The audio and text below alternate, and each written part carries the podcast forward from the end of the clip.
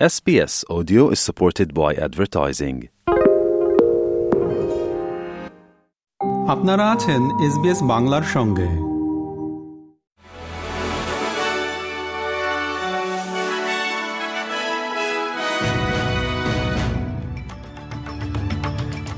SBS Bangla. আজকে শীর্ষ খবরে সবাইকে আমন্ত্রণ জানাচ্ছি আমি শাহান আলম।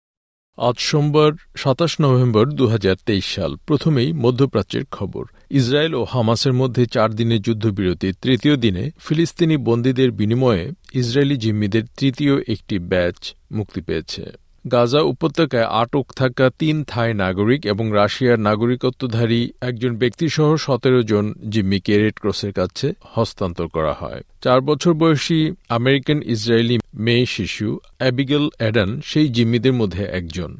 গত সাতই অক্টোবর হামাসের হাতে অ্যাডানের বাবা মা হত্যাকাণ্ডের শিকার হলে সে এতিম হয়ে পড়ে। এবার অস্ট্রেলিয়ার খবর। দ্য অস্ট্রেলিয়ান দৈনিকে প্রকাশিত সর্বশেষ নিউজ পোল সমীক্ষা থেকে দেখা যায় যে ফেডারেল সরকারের প্রতি সমর্থন কমে গেছে। লিবারেল কোয়ালিশন জোট আটত্রিশ শতাংশ, প্রাথমিক ভোট নিয়ে লেবার পার্টির একত্রিশ শতাংশ সমর্থনের তুলনায় এগিয়ে আছে। অনির্দিষ্টকালের জন্য আটক থাকা বন্দীদের মুক্তি পর্যবেক্ষণ করতে ফেডারেল সরকার নিরাপত্তা সংস্থাগুলির জন্য আরও দুশো মিলিয়ন ডলার বিনিয়োগ করছে।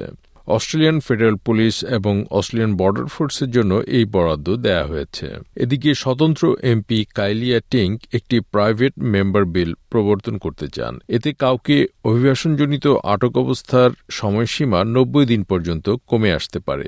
সেই সাথে বিলটি শিশুদের আটকে রাখা নিষিদ্ধ করতে পারে। তিন মাস পর মন্ত্রী সিদ্ধান্ত না পেলে আটক ব্যক্তিরা প্রশাসনিক আপিল ট্রাইব্যুনালে মামলা করতে পারবেন।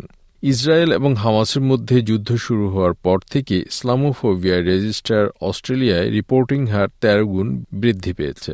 রেজিস্টারটিতে সপ্তাহে গড়ে ত্রিশটিরও বেশি রিপোর্টিং হচ্ছে। এদিকে নির্বাহী পরিচালক সারারা আত্মায় বলেছেন যে তারা শুনেছেন, এমন অনেক ঘটনা রিপোর্ট করা হচ্ছে না।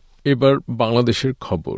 বিরোধী দলগুলোর আন্দোলনের মধ্যেই আসন্ন দ্বাদশ জাতীয় সংসদ নির্বাচনে দুশো আটানব্বইটি আসনে চূড়ান্ত প্রার্থীর নাম ঘোষণা করেছে ক্ষমতাসীন আওয়ামী লীগ। গতকাল রোববার বিকেলে দলের সাধারণ সম্পাদক ওবায়দুল কাদের দলীয় প্রার্থীদের নামের তালিকা ঘোষণা করেন। দৈনিক প্রথম আলো জানায়, এতে প্রায় চব্বিশ জন নারী প্রার্থী, ষোলো জন ধর্মীয় সংখ্যালঘু এবং চারজন ক্ষুদ্র নৃগোষ্ঠীর প্রার্থী ছাড়াও মনোনয়ন পেয়েছেন আলোচিত ক্রিকেটার সাকিব আল হাসান এদিকে বিএনপির নেতা রুহুল কবির রিজভি বলেছেন, নির্বাচনে মনোনয়নের নাম করে আওয়ামী লীগ একতরফা ও অবৈধ কার্যক্রম চালাচ্ছে, যেখানে লুটের টাকায় সংসদীয় আসন বরাদ্দের মহোৎসব চলছে।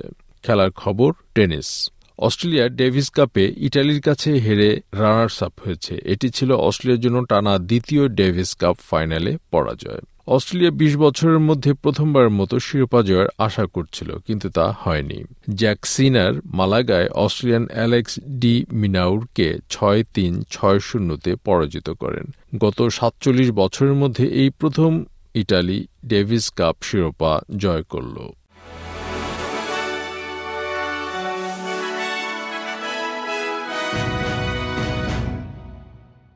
শ্রোতা বন্ধুরা, এই ছিল আমাদের আজকের শীর্ষ খবর। এসবিএস বাংলার প্রতিদিনের সংবাদ নিয়ে আমাদের আরও পডকাস্ট শুনতে ভিজিট করুন SBS dot com dot U forward slash Bangla. আপনাদের সাথে ছিলাম আমি শাহান আলম। সবাইকে শুভকামনা। আমাদেরকে লাইক দিন শেয়ার করুন, আপনার মতামত দিন। ফেসবুকে ফলো করুন এস বাংলা